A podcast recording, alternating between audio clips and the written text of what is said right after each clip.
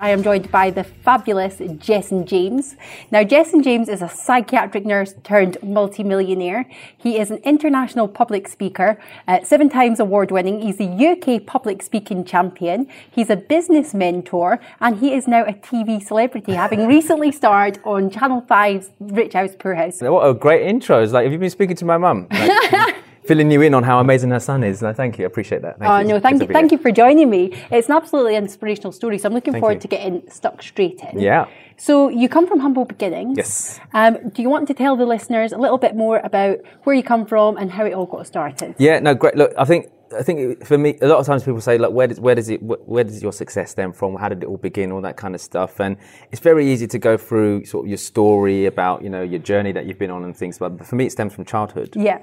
And and the reason it stems from childhood is because when I was seven years old, something happened to me that implanted success in my mind, and I didn't actually know it at the time. And that was I used to get bullied at school for wearing hand-me-down clothes, second-hand clothes, um, the cheapest of the cheapest trainers you've ever seen. Yeah. Like, and, and I just used to get bullied for that because my parents could only give me what they could give me. Like, they could, Yeah. I used to wear my brother's hand-me-downs and all sorts. And uh, like kids, kids can not, can, they can be cruel at times, and they just used, they didn't know. They were just like laughing at me, bullying me, all kinds of stuff. And what that did for me at the time was subconsciously make me want more. Mm-hmm. Uh, if that makes any sense, I, I, I was I was upset for a long time with my parents. Like like why can't why is everybody else wearing Nike Air Max and wearing this and why, why am I wearing this? I was upset and I didn't understand. They were doing the best that they could. I mean, they came from Mauritius to this country with like twenty quid in their pocket and a suitcase. Yeah, do, you- do you know what I mean? So um, so but I didn't understand that.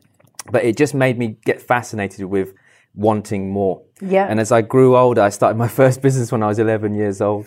Um, I smuggled some, some fireworks into the country from Mauritius. Did ya? I did. This is what you were selling at school then? I've heard you talk about Yeah, that. yeah, before. yeah. I started off by selling fire. So I got fireworks, um, these little, little, little, little Chinese firecrackers, and I smuggled them in. Went to my went on holiday with my parents in Mauritius and brought them back.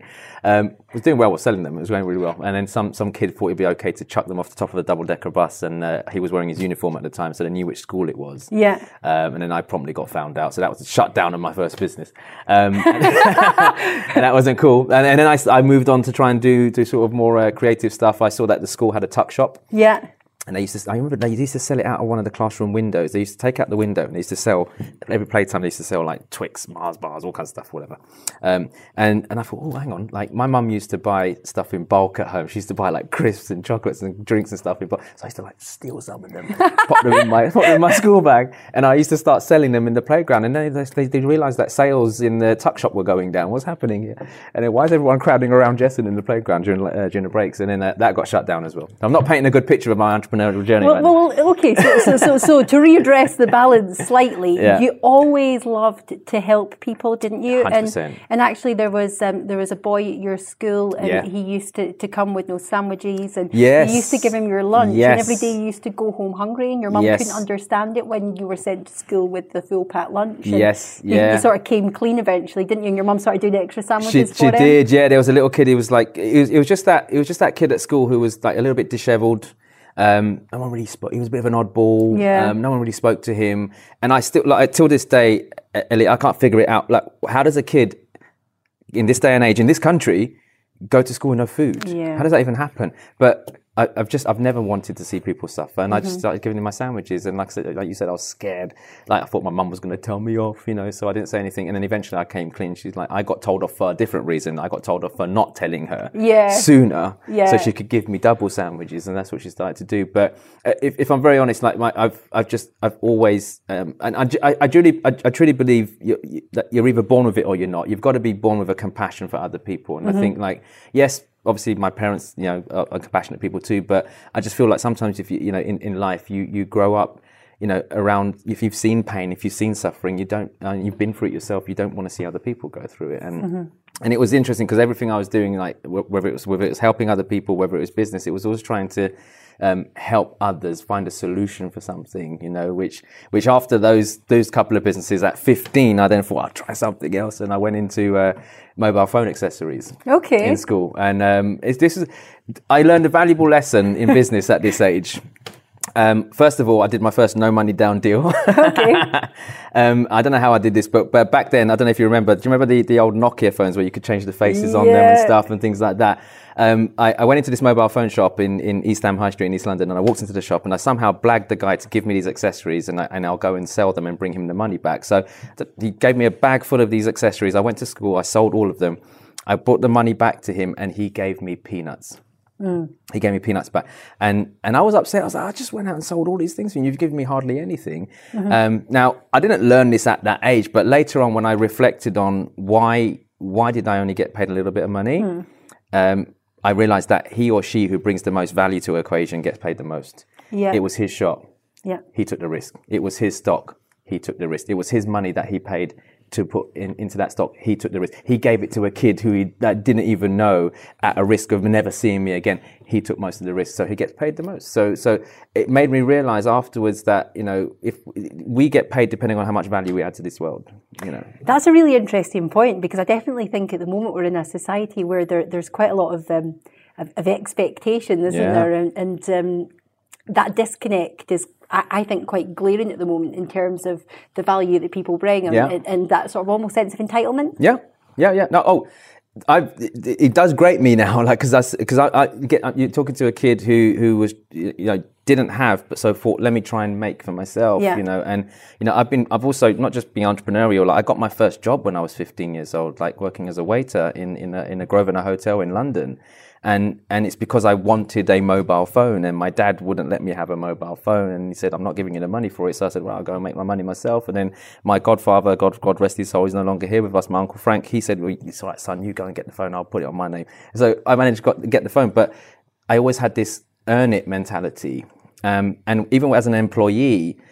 I never went to my employer, well, I want a pay rise. I, I, I, I would go out and show them what I was capable of, mm-hmm. produce results and then ask. Nowadays, you're seeing people ask before they've produced, and it's like the entitlement mentality is just it's, it's mad nowadays. It's crazy. Yeah, I, I, totally agree with that. So you were full of the entrepreneurial spirit, but you were brought up very much within the, the conventional mm. wisdom mm. um, of society, as most of us are. Yeah. You were encouraged to, you know, you, you, get good grades, you go to uni, you get a job, which yes. is exactly what you did. Yes. Uh, you went off and trained as a, a, a mental health nurse, and yes. Um, so obviously your passion for helping people came mm. out. You then took the next logical step. You qualified and set up a luxury bathroom business. Yes, which promptly fell on its backside. um, it was, was in, minus sixty five k. Yeah, I lost. It? I lost. Yeah, I made minus sixty five grand in, in three months. It, it was a, a, humbling experience, but. Yeah. I, I, I, did think I did, did, exactly what you said. I listened to my parents and I, I went and studied, um, and I got into nurse. I actually got into nursing um, not because of the money. Um, clearly, nurses, I don't believe, I believe nurses don't get paid enough for what they do. Mm. Um, I got into nursing because I care. Mm-hmm. I, I, I, just, I just care about people, and and and eventually, um, I got into that profession. But just as I qualified as a nurse, I thought, you know what? I had this fire in my belly for entrepreneurship. Let me give it one more shot. Let's see how it goes. And and I started this Thailand bathroom um, warehouse with a showroom and everything. And literally within three months, I was bust. It was gone. It was finished. like sixty five grand down the pan. Um, and and it, it, just it taught me some valuable lessons. And and I think if anybody's listening, like like you've, you've for me, my biggest piece of advice for anyone getting into business is, is use what you already know. Yeah what do you already know? Like, what are your gifts? What are your talents? What skills do you have right now? Maybe you're working for someone and doing it for somebody else. Could you transfer that and do it for yourself? And if you think about the irony of it, what the heck was a 24 year old nurse doing opening a bathroom shop? What skills do I have in that industry? None. So, so it's very difficult at times when I see people wanting to get into businesses and they're, they're trying to use stuff that they don't know about. Like, like just use what you already know. Like, cause now you're taking what you already know all you need to learn now is how to run a business. Yeah. But if you don't know something, now you've got to learn how to do that and then learn how to run a business. So there's two hurdles to jump. So just use what you already know. Yeah, it just, it just, um, it was a humbling time. Let's put it that way. Uh, what was it your dad said to you? It takes a, a certain kind of stupid to do what you've done, son. it takes a special kind of stupid to lose that kind of money, son. So uh, you know, go back and do what I told you to do, which is, which is, you know, get get a good education and get a good job, and that's yeah. what most of us conditioned to. And I did. I went back, licked my wounds, and went and got a job, and then um, I, I, worked in the private sector, mm-hmm. which is um, different to the NHS. Uh, it's a business at the end of the day. So in the private sector, you climb the ranks really, really quickly. Yeah. Um, and so I climbed up to ward manager level. I, I, I, actually became the youngest ward manager in the UK at 27 years old. Brilliant. Which was great. And I and I worked with I managed a ward of uh, females with borderline personality disorder, mm-hmm. which like like I, like it, the, their minds just fascinated me. I've always had a deep deep fascination with psychiatry and psychology and how mm-hmm. people's brains work, and um, I loved working there, but what happens is when you become a ward manager in the private sector, you you end up getting given sales targets. Mm-hmm. Now I don't know if you've ever seen a nurse with sales targets, but you know, congratulations, you just met your first one. um, but for, for me, I was given sales targets to go and sell beds to the National Health Service. Yeah. So I made my employer six and a half million pounds in two years selling wow. beds to the NHS, and uh, and then in the the last recession, you know, the 2008 2009 crunch, whatever you want to call it, credit crunch, blah blah blah. Um, yeah, they, they realized it was cheaper to, to let me go and replace me with somebody else. And just like that, my job was, was taken away from me. Now, I don't know if your listeners can relate to this, but, you know, it, it was like being stabbed in the back, being betrayed. Yeah. Like, you know, when you give your all to someone or something. Yeah. And bearing in mind, I was still um, an entrepreneur, but I was being intrapreneurial within somebody else's organization. So I busted my gut for that organization. I did everything I could. I mean, to drive six and a half million pounds in sales in, like just, just me as a ward manager, uh, you know, it took a lot of effort. I was working extra hours, doing all kinds of stuff, and I felt massively betrayed, massively betrayed. But I learned a really important lesson that day, and I'd love your listeners to kind of, you know, take note of this because it will serve them well. Um, and that is nothing in life is secure unless you secure Hey guys, it's Ellie, and I'm super excited to share that I'm partnering up with one of my favourite brands, AG1 by Athletic Green. I'm asked all the time about the one thing that I do to take care of my health, and in reality, there's so many to choose from. But if I could only pick one, it would be Athletic Greens because it ticks so many boxes. Life can get pretty hectic. As a busy mum of three, I know firsthand how easy it is to let your nutrition slip especially when you're always on the go or travelling. It's easy to neglect the thing that's the most important to us, and that's our health. Since I started taking AG1, it's been a game changer. My energy levels have been through the roof, my hair and skin feel amazing, my digestion's improved, and I'm even sleeping better. It's a real deal. The ingredients are sourced from the highest quality producers from around the world. But what I love most about it is that all my nutritional bases are covered with one scoop. 75 high quality vitamins, minerals, and probiotics, which means it's replaced a ton of other supplements I was previously taking. It's my secret weapon. It helps me show up as the best version of myself every single day, all from adding one simple habit. But don't just take my word for it. If you're looking for a simpler and cost effective supplement routine, Athletic Greens is giving you a free one year supply of vitamin D and five free travel packs with your first purchase. Go to athleticgreens.com forward slash on a mission. That's athleticgreens.com forward slash on a mission. Check it out. For yourself. You know, because um, I, when I reflect on it, I, you know, I gave my, I gave my employer permission to fire me when I signed a contract of employment. Yes if you think about that. Yeah. Now it might sound crazy. Don't get me wrong. It wasn't. It wasn't nice. You know, I was sitting in the car park when she fired me, thinking, you know, if she comes out, I'm going to run her over. no, but but what I mean is, is that if I saw her again today, I'd give her the biggest hug ever because she actually like she blessed me in, fun, in, in a funny way because I wouldn't be here today. But sometimes things are happening to us and we don't understand the, the, the, good in it. Yeah. You know, and, and for me, that day she let me go, um, it was good because I realized that, you know, I've got to secure my future. I've got to take responsibility yes. for my success. It's not anybody else's. If I, if I was hoping to climb up the ranks in that company and it didn't work out, that was on me, not them you know so yeah how did you find as someone that clearly had a, a passion for helping people how did you find having such strict targets? Mm. Did that take you away from your, your purpose, from helping the women? Yeah, you know what? What a great question because I've, I've, um, I did. It, it, it did. It did. It, this is why I ended up working extra hours because um, I used to call them my ladies, my ladies, um, because they, they loved they loved working with me because um, because of the way I interacted with them. One of the things that I proud I was proud of when I was a nurse was I treat people like people. Mm-hmm. Like I, I, used to get into disputes with colleagues, and especially in men, in the mental health world. Look, one in four people have a mental illness. Yeah. Let's just like just put that out there. One in four people have a mental illness. It can happen to anybody. And we, I, I used to nurse doctors. I used to nurse psychiatrists. I used yeah. to nurse all business owners. People, like people from all walks of life. It can happen to anyone in a heartbeat. Yeah. And they're human at the end of the day. These are people that had jobs, have families, have all sorts, and then they get put onto a psychiatric ward and then they get treated like crap. Like, mm. like I didn't like that. So I used to treat people like humans. And I, I was like the worst psychiatric nurse ever, by the way, because I didn't believe in drugs.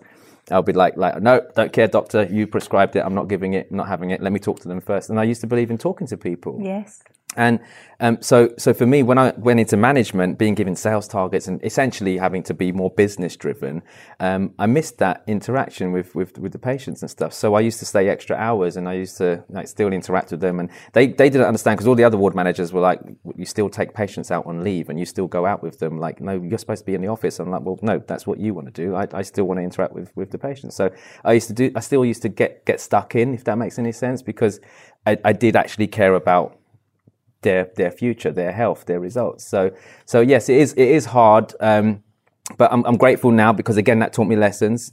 Um, it makes you think, doesn't it? Because a lot of people in business they they they, they treat revenue over relationships, and uh-huh. I think you should go reven- relationships over revenue, right? It's so interesting because one of our company values is people yeah. over profit. Yeah, yeah, no, hundred percent. Like like you've got if you can look look business is about how you make people feel. Mm-hmm. it doesn't matter what you charge you could be charging more than the next person. You make someone feel good and you show them that you care then then great. Because at the end of the day especially like uh, now now i teach people i do training and stuff and things like that but nobody cares how much you know until you show them how much you care. Yes. And and that's that's the key thing here. I see people with some some great products and great knowledge and stuff but they actually don't care about people. Mm-hmm and they're wondering why they're not getting any sales. It's because look, people want to be want to feel special, and I, and I don't think like just because you're successful that you should be a bad person. You know, you should go out there and just just be a good person and make this world a better place. Oh my God, I absolutely love that. Yeah. So you, you mentioned that you, are as a psychiatric nurse and uh, as a manager, you don't agree with the medication, which I'm quite fascinated with.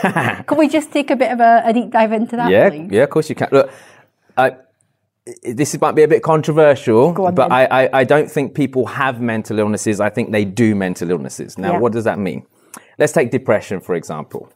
Um, as a nurse, as a psychiatrist, yeah, there's a there's a diagnostical manual, it's a DSM-5 um, diagnostic and statistical manual that basically, if a psychiatrist, let's say you go and visit a psychiatrist now, they'd flip that open, and let's say you were depressed, they'd, they'd go through these these tick boxes of um, signs and symptoms of depression. So they'll go um, lacking sleep, yep, lacking appetite, yep, um, uh, socially recluse, yep, uh, not getting out of bed, yep, uh, not wanting to interact with anybody, yep, and they mm-hmm. keep going through all these checklists.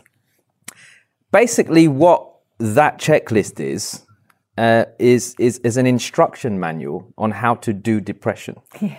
Okay, so what does that presuppose? It presupposes you can also do happy. Mm-hmm if you've got the right tick boxes and the right instructions. Mm. So, so for me, when people say I am depressed, you're not depressed. You're doing depression. There's a, there's a difference. It's a behavior. And what, how do I know that? Because you're not depressed 24 seven. Mm-hmm. And people say, no, I am depressed 24 seven. So while you're asleep, you're depressed as well. I don't know exactly because you can't physically be depressed while you're asleep. And for most people, there's there's different levels of depression. Clearly, some people are quite functional with their depression. In fact, a lot of people, like one in ten people, have a depressive illness and they don't know they've even got it. Mm-hmm. Um, there's people out there with, with functional depression. So they're going out working, still holding up a job, looking after their kids, putting on a brave face, smiling, all that kind of stuff. And then they come home and then they act depressed. So what was going on when you were in front of somebody else?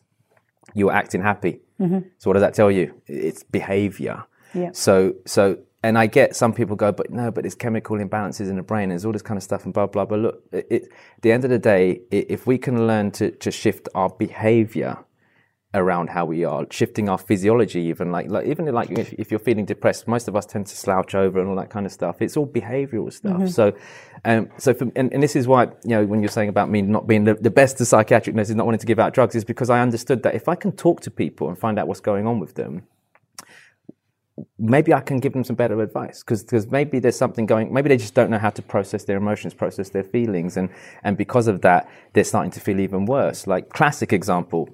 I worked on a ward where sadly some of the ladies used to self harm and stuff yeah. because they used to think of um, people who'd abused them in the past. And I used to walk past some of their rooms sometimes and they're playing certain songs that would anchor depressive moods. Mm-hmm to make them feel even worse than what they are. So, like, yeah. some of them used to play like that, that song by um, Kelly Clarkson, Because of You. Like, because of you, I can't walk too far from the sidewalk. Because of you, I can't. And who, who's, because, who's you? The person who abused them. So they start. So, so I used to like get that record off. You're not listening to that um, because I want you to listen to something else instead. Because if I can shift your focus, I can shift your behavior. If I can shift your behavior, I'll make you feel better. Um, and that's how I work, and that's why I didn't. Re- I wasn't a big fan of, of drugs. I still, I still am not a big fan of drugs. I don't, I don't, I don't think they. I think they actually make things worse. Did you have any particular techniques for your patients that were suicidal, or? shift focus. Yeah. Shift focus all day long. Um, uh, get, get agreement as well. Like for, for me, um, again, one of the things that I, I, I'm, I saw a lot of is, is power struggle between nurses and patients. So you see, for example, um, I'm the nurse, I'm in charge, you're self-harming, I know what to do, I can, I can help you. That's it. If you're not going to listen to me, I'm going to drug you up. Like, come on, that's like a, you don't need to tell them you're in charge. They know you're bloody in charge, you're the nurse, right? So you don't need to throw that in their face. So, so for me, it's always about agreeing, because if I can agree with them on how they're feeling, I diffuse the situation because they're expecting a, a battle. So if they're saying that I'm feeling down and this person done this and I'm feeling like this, blah blah blah, I just agree with them. I say, you know, if I was you, I'd be feeling the same. Mm-hmm. I get it. I absolutely get it. And and then I'd work on reframing how they're feeling and looking at how I can shift their focus instead. And and I didn't know I was doing it at the time, but what I was doing was actually NLP, like neuro linguistic programming. I didn't. I mean, I'm, I've trained in it now, but I, I I didn't know I was doing it at the time. And I and I feel like like now I know what I'm doing. It's even better. But back then I, I was just I was just being human. I was just looking at how can I shift their focus because you get what you focus on at the end of the day. Yeah. You know, so definitely like if, if anyone feeling like that in any way or form, it's about shifting your focus. And and the- the other thing I say as well because I it's a bit of a bugbear for me. I see people sometimes when they, they say, look, if you're feeling down, um, just reach out. Who the hell's going to reach out when they're feeling down? Yeah. Like, no one's going to reach out. So rather than wait for people to reach out to you, why can't you be the person who actually reaches out to them instead? Just checking on them. Like, I, look, I know you're not feeling great at the moment, and I get you're probably not going to reach out to me, but just to let you know, I'm going to be checking in on you every now and then, and just reach out to them instead. You know, when they're ready, they'll they'll respond. But if you just wait on people to reach out to you, it's not going to happen. The other thing I've heard you say in the past, which I really resonate with, is acknowledging when people are feeling low or they are feeling at rock bottom, mm. because there's a lot of focus on changing your state, you mm. know, and, and sometimes that's not the most appropriate advice. Sometimes you need to process those emotions. 100%. You need to take a deep dive. You need to, to, to, to get drunk. You need to have a cry. You need to do what you need to Yeah. do. And then you need to look at what you can do to move yourself from that. That's right. But what most of my learnings have, have came from the dark times. Mm, And when people just say, you know, you can just just go for a run, just change your state, It doesn't happen overnight. it's a bit patronising. It, it, it, it is. It's, it, it's like it- it's annoying because then you feel like you're not being listened. Are you not hearing me? Are you not listening? I don't feel like doing that. You know. So, so I always say to people, look, we're humans, and um, we have emotions for a reason. They're there to be felt and processed, not blunted out or, or, or just just ignored. Like so, so, some people try and teach you to numb out of your pain, numb out of your sadness, numb, numb out of your guilt. Look, emotions are beautiful things because they can they can help us be more functional. Like, look, I know some people say, but oh, like when you know. Nothing good comes out of feeling guilty. Well, no, actually, if you feel guilty about something, it might prompt you to not do it again yeah. you know so but if you never felt guilt you'd be running around like this narcissist right you wouldn't care about anyone Yeah. right so so they, they're good the key is is just not to stay there Yes. if you're angry it's good get angry it's absolutely fine just don't stay there mm-hmm. if you're feeling down it's good feel it experience it but don't stay there and, and as long as we understand that it's okay to give ourselves permission, like you said, to, to go out and, you know, I don't know, go out on a bender, do whatever you want. I don't, I don't care. Just get it out your system. Yeah. It's when it becomes habitual that now you're going to go, you know what? That's taking it too far, you know. So, so sometimes we just need a friend to say, like, "Hey, Ellie, look, look, I get it. You've been down for days now, and I've left you to it because I know you need that. I'm just encouraging you to have a think about how you'd feel if you stopped doing that." I love that because it's real chat, and I think sometimes the rhetoric from the personal development world Mm. can almost be counterproductive because if you're not doing that, you can feel like you're failing. But I, I've also heard you speak about uh, your own depression following Yeah. being sacked. Yeah. You know, you you were completely blindsided with it. Um, I've heard you speak uh, openly about the breakdown of your marriage Yeah. and the issues surrounding Yeah. that. How did you get yourself out of that sort of poor mental state? And did you find it almost had a detrimental effect, Mm. the fact that you had so much knowledge around mental health when you were experiencing it yourself? Did you Yeah. feel like you ought to know better?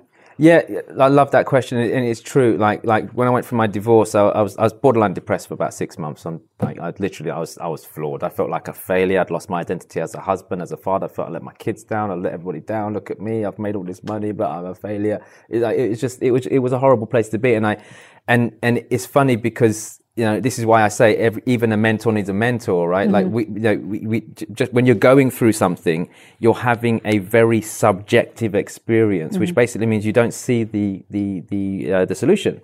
That's why I can go along and say, Ellie, look, I'm in this situation. Can you give me some advice? And you'll be able to because you're you're objective. Mm-hmm. You see what I don't see, mm-hmm. and then you give me that advice, and I'm like, oh, I knew that. Why didn't I do it in the first place? It's because when you're having that problem yourself, you're inside the problem. Therefore, you don't see the solution. Where does the solution exist outside of that problem?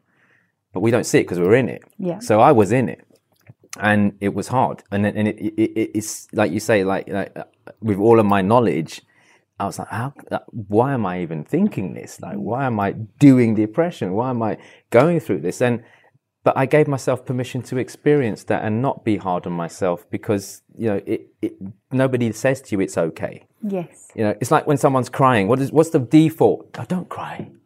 No, let them cry. It's absolutely yeah. fine to don't cry. It's not. It's okay to cry. Like when you tell kids, don't cry. Big kids don't cry. Big boys don't cry what are you telling them? Like, it's okay. Just don't stay there, right?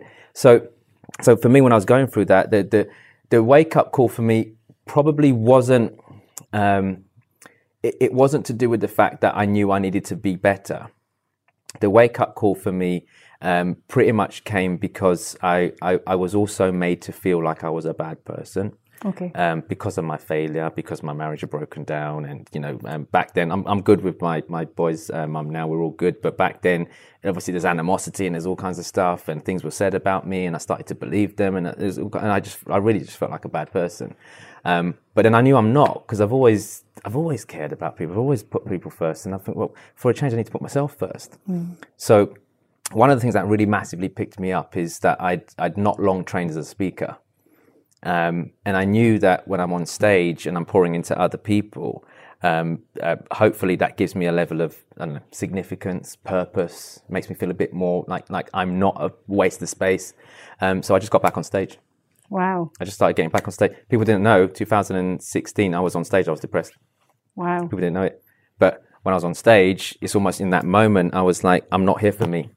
I've heard you say this before, and as someone who um, I do do public speaking, yeah, yeah. but I still get the nerves. Yeah. And I've heard you say something which has actually really helped shift my focus. Mm. Because whilst I'm thinking, oh God, I hope I don't fuck this up, or what if I fall over as I'm walking on stage, I'm making it all about me. Yes. I'm not making it about the audience. Them. I'm not making it about the listener. And that, I mean, there's just so much power in that. Oh, 100%. 100%. It's not about us. Like if you're on stage, if you're speaking, it's not about you it's like when I get announced on stage, a lot of times speak um, uh, promoters are like, like, yeah, we want to announce your achievements. We want to ch- announce what you've done. What you've, and I'm like, I don't want you to announce me like that. I want you to announce me as this is what they are going to learn from the next speaker because it's mm-hmm. about them.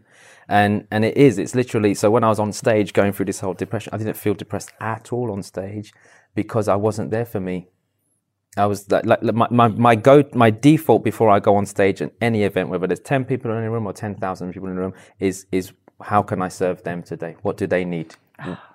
That's it. And that shifts my focus entirely on onto the audience. Because if you make it about you, you start to go inside your head. If you're inside your head, you mince your words, you forget what to say, you get stressed out, it comes out in your body language, yeah. and, and, it just it doesn't work out. So, so for me, going back on stage, um, having people thank me after events, having people, um, you know, you know, express gratitude to me, um, go off not just not just from the talk, but then go off and implement what I was mm. teaching and get results. It gave me that validation again that I wasn't a piece of shit, that I wasn't a failure, that I wasn't crap, that I did have a purpose in this world. And then slowly but surely, I started to build up that resilience again of of again changing my behavior and not doing depression and doing more of this stuff. And and eventually it, it, helped pull me out of a dark place. Yeah. I think it's important to mention as well that uh, you know after you left the private sector you're uh, you, you, talked earlier about doing something that you know which you did you set up the healthcare business yes. and you literally quadrupled it within two years yeah, so yeah. That, you know it, it's something I firmly believe in and I know that you do too mm. that success is about so much more than money in the bank oh, yeah. people can see you've got the, the perfect life yeah. you've got the, the big house the flashy cars but if the foundations aren't right, you know, you're, you're building on sand. Oh, 100%. And like, look, I don't get me wrong, I like nice cars, I like nice stuff, I like nice things, but I, I never, I don't talk about it. I don't, like, you, you, you, won't, you go into my social media right now, you don't, you know, I don't pose in my car, I don't do, I, have got no interest in it. Not, not because I don't, I love nice things, I'm not knocking people who've got nice things. I just think that the success, success isn't about the amount of, the number of pounds you've got in the bank or the numbers you've got in the bank. Success is about the number of lives you've touched. Mm-hmm in my opinion, and because I think if the more lives you touch, the money will come. That's a, that's a, that's a side effect. That's a byproduct. You know, and I, and I, and I often joke around with people and tell them, look, when I, when I go out and I serve people, I'm just recruiting for my funeral. I'm looking for people to show up and say, you know what, he had a positive impact on my life. That's all. Because for me, um, that's that's the ripple effect. Like like if you if you can leave this world with maximum impact, then you know you made a difference. If you can leave this world in a better place uh, now than what it was when you came into it, then you you know you've you've had you've led led a life of impact. And I think that by default, and and I say this like I don't want to say I say this like with, with cockiness, but I say this with absolute confidence and certainty that I know I pour so much into other people that I would never be broke. Oh wow! Never be broke. I love that, and something I think this is probably the reason I gravitated towards you and your Mm. message because sadly the wealth creation space um, is full of not full of, but there are certainly uh, a few sharks, a few unscru- unscrupulous characters who Yeah. take advantage of Yeah. vulnerable people, and Yeah. I think. What, I've I've been stung before myself. oh, have you? That's Yeah. interesting. Yeah, yeah. I mean, don't forget, in the great scheme of things, um, I'm relatively new to the circuit. If you think about it, like I, I only, I, I was going to events back in 2013, 2014, and then I started seeing people on stages and think, oh, I can do that. And I used to buy courses and programs and stuff and thinking, but hang on, what they said on stage and what I'm getting is two different things. Um, and I noticed that, but I could afford to, to use that money. Then I started seeing people getting stung, like people who were remortgaging houses, taking out loans, like relationships breaking down, all kind of stuff, because they, they got duped basically. Um, but then rather than bitch and moan and be part of the problem, I thought, let me become, become part of the solution. Let me get on that stage. Let me, let me go and sell with integrity and authenticity because that's what the marketplace was missing. Um, and that's what makes me different around anyone, anyone when I go on these stages is, is, is that I, I, I don't just offer people stuff. I, I back it up because I think it's, it's really important to do that because my brand, my, my integrity is worth more to me than any kind of, any amount of money. Mm-hmm. And if you can put people first, then the money comes afterwards. It's, it's, it, it's irrelevant. So you're absolutely right when you say that there, you know, obviously not everybody, but it is very it, it is important that people do their due diligence in this space like who you're going to hang out with. And it doesn't matter how many flash cars they show you and how much money they show you way that's that's irrelevant because i've learned from some people who don't have that stuff and they they teach way better than the people who've got that stuff. So it's not about how many fast cars you've got and how much does the person actually care and does their stuff actually work you know and that's what you've got to look at. And I think if more people can be like that, then the industry wouldn't get such a bad name because it's it started off as the self-help um, industry, right? That's what they call it, the self-help, and now I think it's turned into the bloody help self industry, right? Like when people are helping themselves, you know. So it's like um, yeah, I, I think I think we just need to flip it back to what it started out for, you know, as you know, so so we can help people instead.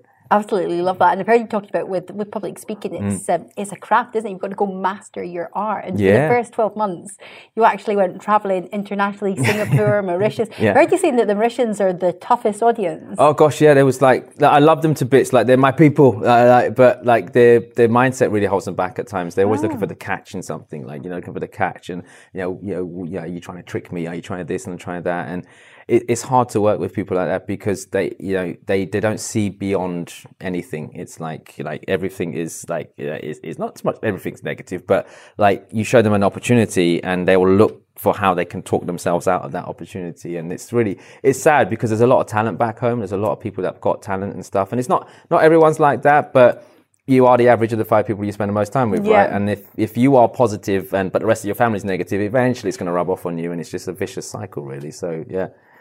Oh, that's really interesting. Your very first speaking gig, you had Mm-hmm. a, a bit of a special guest, didn't you? I did, yeah. So I ran my first event in Mauritius, and um, there was about 100 people there. I got my PA to send the president, the then president of Mauritius, uh, uh, an invite. Um, didn't think she'd turn up, but we sent it with a nice official envelope with a wax stamp on it and all, all nice and thing.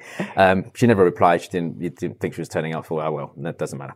Um, and literally half an hour before the event starts, like this these limos turn up with bodyguards and all sorts. They jump out. They come. This, they came into the events room. They were looking under the stage and like just obviously start checking out for any risks or anything like that. But I was like, what's, what's going on? Is there a, terror alert in the ho- uh, hotel? What's happening? And they said, oh no, no, the president's here. And so she turned up, um, and she, expecting to talk. I didn't actually have her in my and when you're running an event like you you run it like with a schedule and I was like she's not on the syntax to talk. What, what do you mean she's talking? She said she wants to give a talk. So when a president says she wants to talk you let her talk. So she gave a keynote at my presentation and then she um after the event, she had a uh, had, had a had a you know, private private chat with me, um, and there's me thinking she's going to start giving me some advice or whatever. And it's funny, she started asking my advice Yeah. on entrepreneurship in uh, in Mauritius, and then uh, commissioned me to go and um, give give the Mauritian government some advice uh, and their business university as well, which is really really cool. And um, I, I just thought I just felt it was fascinating because I you know it's just like this kid who came from East London and came over to there and um, did all that stuff, and and it, it really it was it was a, a good good wake up call for me because it wasn't it wasn't long after that event that I um, split up with my uh, my my ex wife. So at that point, um, you know, I, it, it, was a wake up call for me that you know people valued my my knowledge. Mm-hmm. Um, and then I went through that bout, which kind of put me back down again. And I thought, hang on a minute, I, I am I am not worthless. I can do something, and it kind of picked me back up again. But doing that event and speaking to her and actually getting you know, offered to consult the Mauritian government. That was that was huge. She actually offered, like she, she was wanting to recruit your services uh, after that, but you, Yes. de- you declined, didn't you? yeah, she she offered to introduce me to ten other African countries that Mauritius is affiliated with to go and consult their governments and do stuff or whatever. And I said no. And people think I'm mad for doing that, but I, I did that because of my value of freedom. It's really strong. Um, if I was doing that, running around, jumping from from country to country to country to country, I wouldn't see my family. I, I wouldn't be able to do the things I want to do. It'd feel like a job, and I was like, it just it wasn't for me. Uh, which she respected, but um, but I think most people thought I was crazy. But but I think it's important to know your values. I think Yeah. I think a lot of people don't don't know their values, and like you know this, Ellie. Like people go to events and they come to this thing and they go, they want to be free, they want to be financially free, spiritually free, emotionally free. Everybody wants freedom, but their value of security is stronger than their value of freedom. So, for example, someone who's in a job they don't like says, "Oh, I really want to start my business so I can be free." But they stay in that job they don't like, and the reason they do that is because they value safety over freedom. Mm-hmm. So that's more important than freedom. So they'll do everything to stay safe, not be free. And you and I both know as entrepreneurs, you've got to do some things that will make you feel a little bit unsafe at times in order to get that freedom mm-hmm. because freedom is really, really important to you. So if you can shift the balance of making your value of freedom stronger than your value of security, then you will achieve freedom. So for me, I know my value. So that's why I was able to say no. Oh, wow, I absolutely love that. Well, growth doesn't come from comfort. Not That's at all. absolutely true. Now, you mentioned spirituality there. Is Mm-hmm. that something that's important to you? Yeah, do you know? Like, I grew up. Um, I, I was I was raised a Roman Catholic. It's quite an eclectic religion in my family. There's Hindus, there's Muslims, there's you know, there's Catholics, there's Christians, there's all sorts. Um, and and I, I went to a strict you know Catholic all boys school and everything like that. And I'd say over the years, and I was I was quite religious. I used to go to church a lot. I used to do all that kind of stuff. And I think over the years I've become more spiritual, uh, in a sense that um, I I believe everything happens the way it's meant to happen. Um, um, and having gone through tough times myself, I, I, I genuinely believe everything is beautiful just the way it is. Whatever you're going through right now, anything, it's, it's all part of the mission, it's all part of the plan. Um, and, and if we can get to understand that, then even better. And, uh, and, that, and that's why I, I just, I, I just believe in doing good things. Like uh, earlier on, I said to you that I, I, I'm, I genuinely feel because of the amount I pour into people that I'll never be broke. And what I mean by that, I'm not just talking about money. Um, and I, and I, I, I, do it when I'm on stage. Sometimes I'm on stage with people who've never met me before. I pour so much into them in just like, like a 60, 90 minute talk that I've asked them at the end of it. And I said, look, you guys don't even know me that well yet, but I bet you this. Because you know what kind of person I am, if I fell flat on my backside tomorrow and needed help and I reached out to you, be willing to help me, wouldn't you? And they all say yes. Hmm. And, and that's just people I've just met. Now think about all the people that I've been working with over the years, all of my friends, all my contacts, all the people that I've helped, all that kind of stuff that's what I, I, I've built so much relational currency over the years that I, I'm literally bulletproof. I know I could fall on my ass tomorrow, but I'll be fine. I'll be absolutely fine. And and for me, that's because of good karma, good energy, just putting good stuff out there. And if you if we can all do that a bit more and detach from the outcome, because you know sometimes some people give to receive Yes. like they're giving with expectations. Um, look, if you can give with no expectations, you actually will receive more. And it's just getting people to to understand that. And and people don't get it because when they want money, they want success. They're like, "What's your reason for success?" And like, give. And they're like, "What do you mean give? I need." Relationships are the highest form of currency. I say it every Yeah. single day, but I really don't think many people truly grasp that No. at, at a deep level.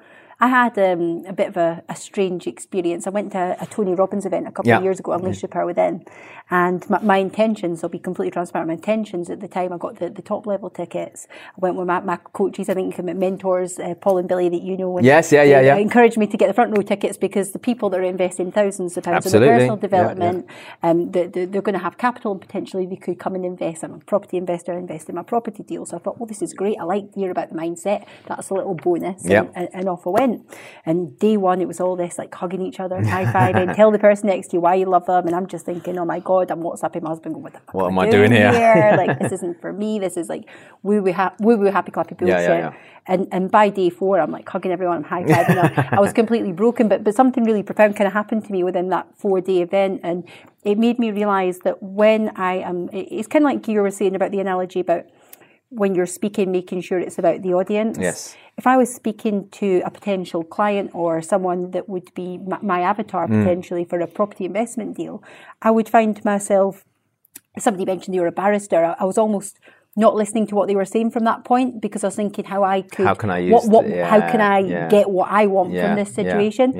And after that event, my whole mindset flipped, mm. and it was mm. how can I serve people? Yes. It was all about relationships. It. It's what I can do for others, and you know, call it spiritual, call it the universe, call it what you will, but that's when the floodgates opened for us in terms of raising finance. Yeah. And it's that whole thing about giving without expectation. Hundred percent, hundred percent, and and that's and that's trying to teach that to someone and getting them to understand it is it's difficult because most people are seeing is believing. Mm-hmm. Like, like if I, will believe it when I see it. That's what people say. Yeah. Like like Ellie, what do you mean you give to people and and and then eventually they'll they'll give you back? Like no, I want to know if I'm going to get it now. Like so they want to they want it now, but entrepreneurial people, we we are believing is seeing people. Mm-hmm. We believe in something and we see it. So I believe in pouring into you because I can actually see myself getting back at some point down the line. Yeah, and it, that that's a different mentality, but not everyone gets that. And and it, it's the same as me. It's like when I'm when I'm when I'm running events and I'm offering people to come and, and, and you know work with me and stuff and things like that. Um, people people want immediate results and I tell people, I teach business, I teach business, marketing, sales, mindset, and, and, and I tell them business is a marathon, it's not a sprint.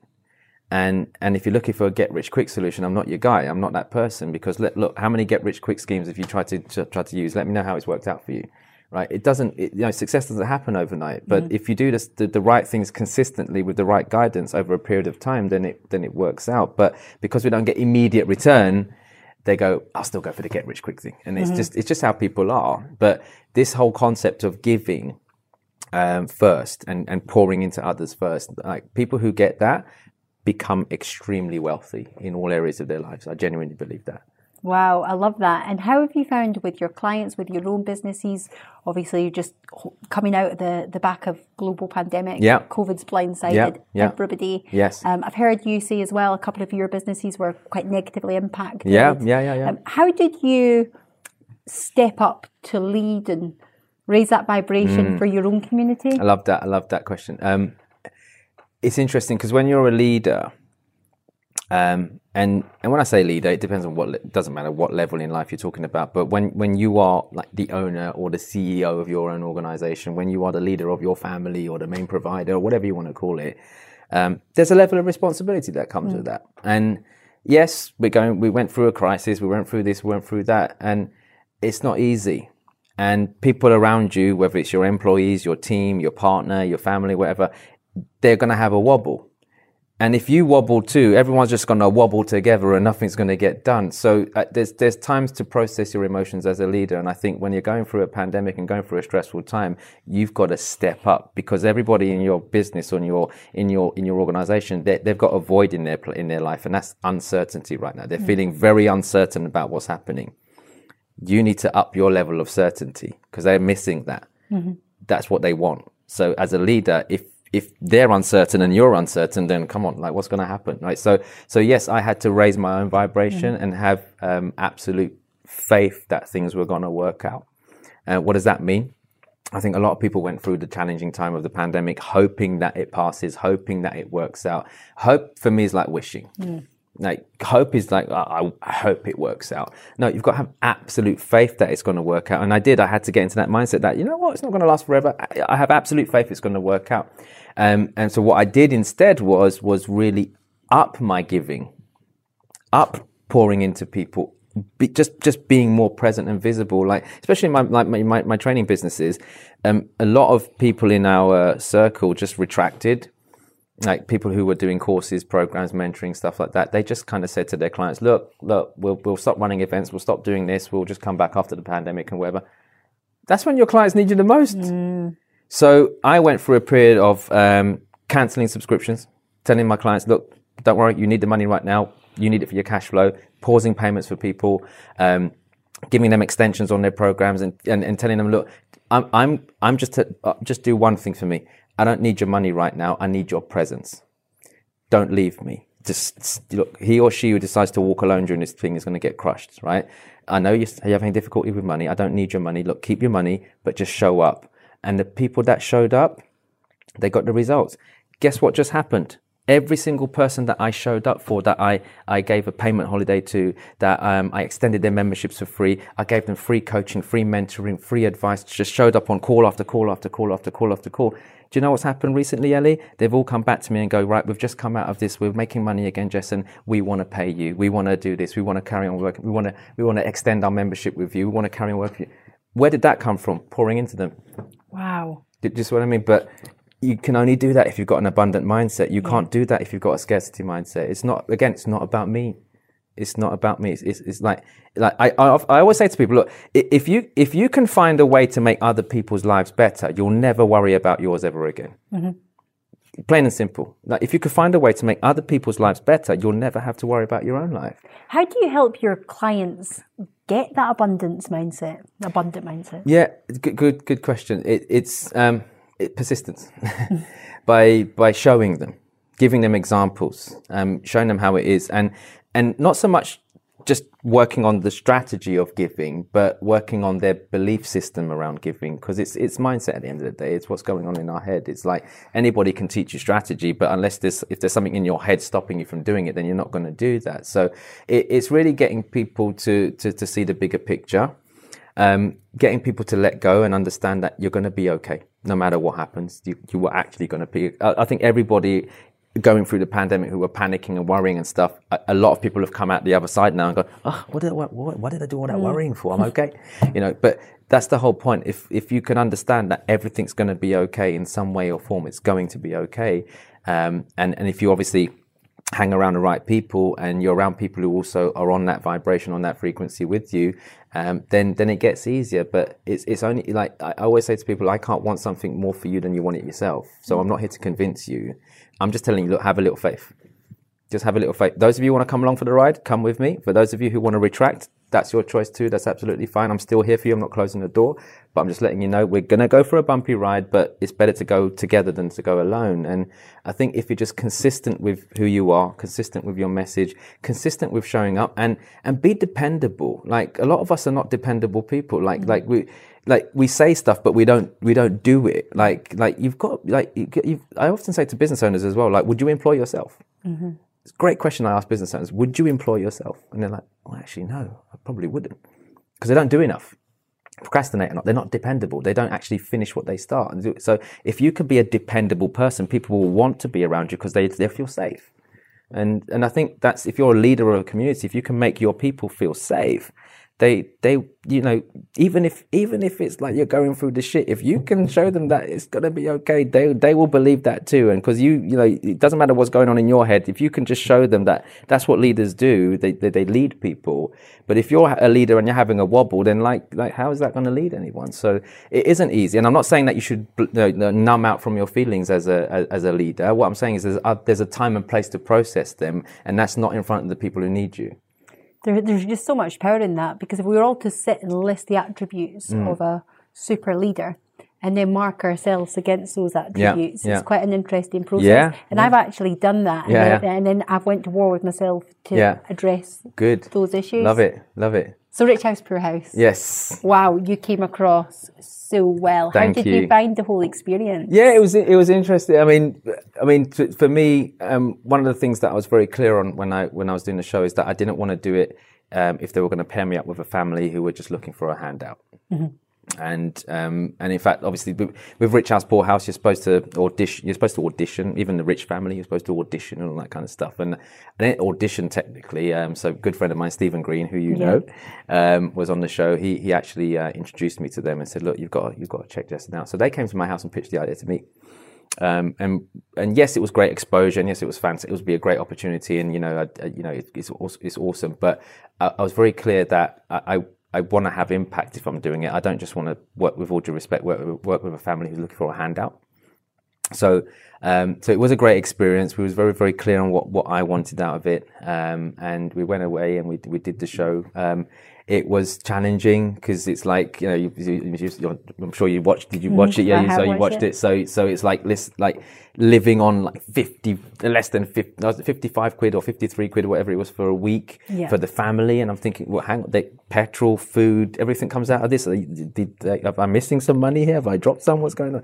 And it, that was the actual amount. And it was crazy. And it, it just, it just opened my eyes to something that I was already passionate about. And that's helping people, you know, right here on our own doorstep. But it just opened my eyes a lot more because like, and I, I don't want to sound horrible when I say this, but I donate a lot of money abroad. I, I, give a lot of money to charities abroad and stuff and things. And I, and I think we should all do our bit to, to help with world aid and stuff. But there's shit going on in our own doorstep. Mm-hmm. Like, how do children still go to school hungry? Like, mm-hmm. how do mm. people still sleep on the streets in this country? Like, how does that even happen? It just opened my eyes even more to how much poverty is going on in the UK. Like, it, it, it was, it was worrying, like, to, to see that they they couldn't um, you know pay for the, pay for their bills and they couldn't provide and uh, literally on the f- the first day I walked into their house I, I, I cried I literally I literally mm-hmm. cried because they they left a little note to say um, you know you know welcome and blah blah blah and all that kind of stuff and sorry if the internet cuts out because we've not been able to afford our bill and that that really hit me because I honestly I'd die if I if, if I couldn't provide for my kids I'd die. I'd literally I mm. couldn't I don't know what I'd do. It'd break my heart. I'd do whatever I can to support my children. So so to be in a situation where you can't your kids need something or want something and you have to say no. Like I used to go into shops when I was little. My mum like I, I saw the pain in her eyes. I'd walk into a shop I say mummy I want that chocolate bar. I want this. And she was like be embarrassed almost. And put it back put it, like because she couldn't afford it. Mm-hmm.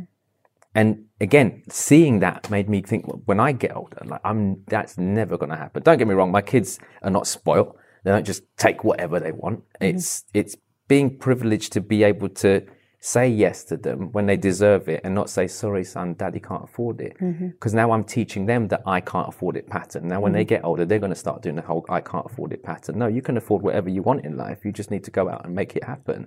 And, and for me, seeing stuff like that going on, I was like, wow, how many families are living like this in the UK? It's shocking. Mm-hmm. So there's a big wealth divide, like right on our very doorstep, and it's sad. So rather than just hand out money to people, how can we empower them to make it for themselves? How can we shift their mindset around making money? How can we mm-hmm. help them see that they're not just another number and statistic and being on unemployment benefit and doing this and doing that? How can we empower people? Now, don't get me wrong. Not everybody wants to get unstuck. They, that's up to them. But for the people who do want better for their families, but they just don't have the opportunities, how can we create those mm-hmm. opportunities? Mm-hmm. You know, so part of after the show, which we're launching now is is my foundation, which is going to be specifically supporting uh, poverty in the UK, wow. um, only in the UK. Um, so so yes, you know it's nice to send stuff abroad, but we're looking at how can we not just provide for for families and kids um, to help with schooling and foods and stuff and things like that, but how can we teach the parents um, better life skills? Yes. You know, um, specifically around you know their mindset, their you know how to deal with stress, worry, anxiety, depression, um, how to help them understand money, how does money work, how can they access help? You know, because Jamie, the lady on the show who I did help, like like she was so much debt, like twenty grand worth of debt or whatever, and it was just piling up and piling up. I gave her a few little simple tips. She wrote off most of it. Like, but people don't know that. Mm-hmm. And I've been in debt, so I know what it's like, and it sucks and it's horrible. Like when someone knocks on your door, like, oh, looking through the curtain, should I open the door? Like it's horrible. And like when you're worried about money, it's hard to focus on anything else. And and you wonder why these this this this pattern happens where now the kids grow up in that environment. So what happens to when those kids come adults? They do exactly what their mum and dad were doing, and then what do they do to their kids? Exactly the same thing. It just goes on and on and on and on. So we've got to break that pattern at a primary level, not a tertiary one. God, it's it's um just really heartwarming to hear what you've taken from that mm. experience because. Mm.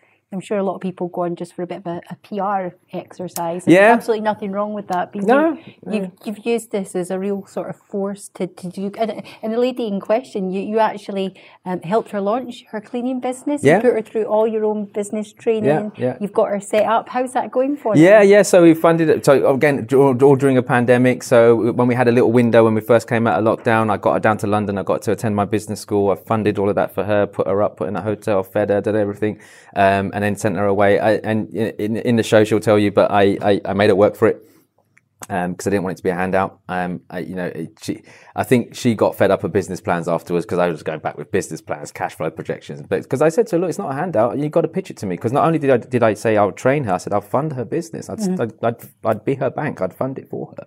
Um, but if you're going to treat me like the bank, then I want to see a business plan. I want to see a cash flow forecast. I want to know where my money's going. You know, not that I'm going to get it back because it's it's not a loan. It's me a grant. I'm giving it to her. But if I, if you were borrowing money from a bank, what would they want to see? And um, so he went round and round until eventually we got it right. And um, we whit- whittled it down obviously to a cleaning company which we started um, during lockdown and you know now she's in situations where she's going off and doing jobs that she's making more in one job in a few hours than she used to make in an entire week busting her backside in morrison's cafe so it's like but what that's what's that done for her is it showed her what's possible and now she's realized that i i have a new price tag on my head i'd never go back down to here again because I know I can earn this. Now the next stage is right. How can we now take that to another level? So now we're obviously coming out of the pandemic. We're looking at commercial contracts, ten- and the tenancy cleans, and look, domestic stuff's good for cleaning businesses, but it, it's not as lucrative as doing some of the commercial stuff. You know. Mm-hmm. So when I last saw her again, um, she said, "Right, Jess, I've, um, again, I, I'm not just handing her out stuff. She wanted to do carpet cleans. I said, well, have you got customers who want carpet cleans? Yet? Go and find out first. And then she went and built this list of people who actually wanted carpet cleans. And then I bought her a carpet cleaner, uh, industrial carpet cleaner. Then she went off and made some more bookings. So she's like, I don't know, 150 quid, 200 grand a pop doing uh, carpet cleans and stuff. Is again, it's not what she's used to. But now she's like, you know, she's she's you know, obviously, and it's, I'm not I'm not going to dress it up. It, it's not uh, amazing because she's just started and we started during a crisis for God's sake. Like it's just you know it's it's it's still getting there, but she's in a much better place now because she can say she's she's got her own business.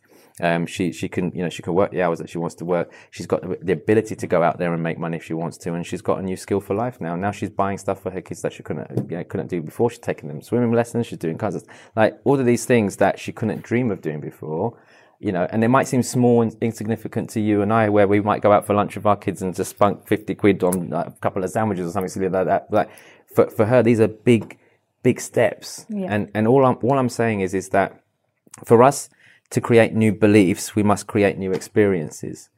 She now has a new belief in herself because she's experienced um, making money on a different level. And that's all it is. Like, if you want to create new beliefs in life, you just got to create a new experience. And now, now she's got that experience. She she won't go back there. And that's the whole point. She can only ever move forwards from there. So so yeah, it was, it was really nice. It was really nice to be able to do that show and have that kind of impact.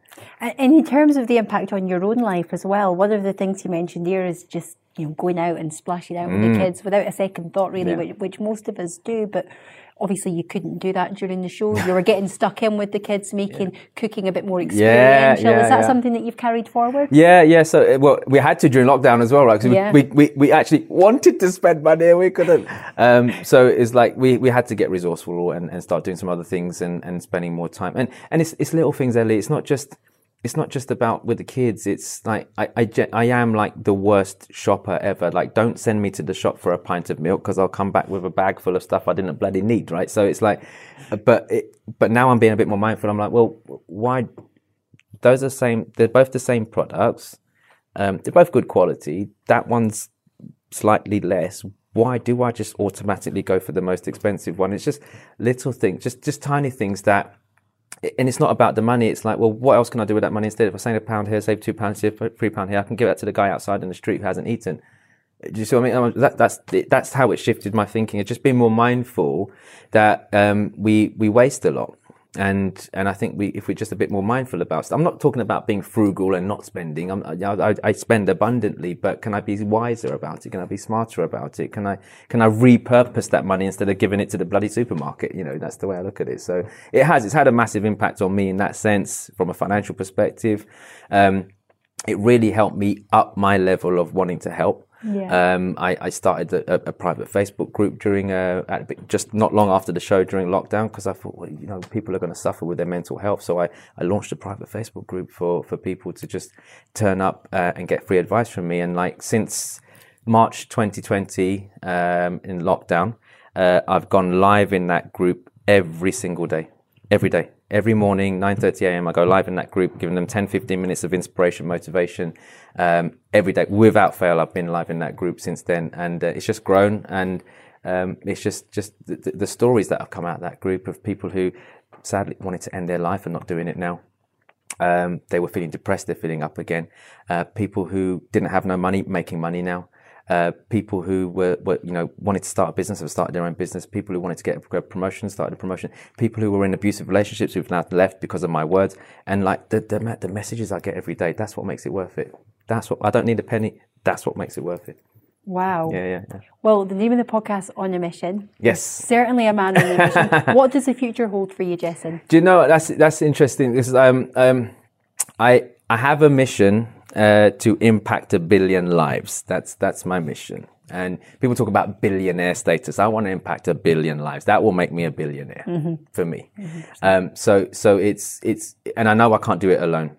So, so the mission is, is, is how can I pour into other people so that we create a big ripple effect? Mm-hmm. And so it, eh, my whole focus now, yeah, business, great. Like I could sit here and talk to you about all my business plans and what I'm doing and finances and projections and all this kind of, but yeah, that's great. Those are transactional things. Mm-hmm. Uh, for me, my sole focus right now is like, how can I make this world a better place? How can I pour into other people? How can I empower other people? How can I help people to think bigger, to, to, to believe in themselves more so that if we can all think like that, that's only going to cause a ripple effect. So if we can just lift each other up, I know I can't do it on my own, but if I make it my mission to to add some gold dust into every single person's life that I meet, hopefully if I can make their life a little bit better, they'll just do me the favor of pouring that into someone else, into someone else, into someone else, and that's how we have impacted billion lives. Wow, yeah. what a way to draw close to this interview. I could talk to you all day, but I need to be respectful of your time. You've been no, that's fine. absolutely phenomenal. Thank you so much. Where Pleasure. can the listeners find you, Jessen? Wow. Okay. Well, look, if you if you want to get in touch with me or, or follow me or just uh, if you go to flow.page uh, forward slash Jessen James, just flow.page forward slash Jessen James, you'll see all my social media handles on there. So just connect me on Instagram wherever, um, just just follow me. It'll be great. You know, if you if you want to connect, if you've got any questions or anything like that, feel free to ask me. But uh, but it's not about me. It's about you um, and this incredible podcast. Thank you for having me on it. I love the title, on a mission. You're definitely on a mission as well. So I'm feel very honoured to be here. So thank you for having me. It's been epic. Thank you so much. Pleasure. Cheers. That's it for today, and thank you for listening to On a Mission with Ellie Mackay. If you've enjoyed today's content please hit the like and subscribe button and share it with anyone you feel would benefit from hearing it.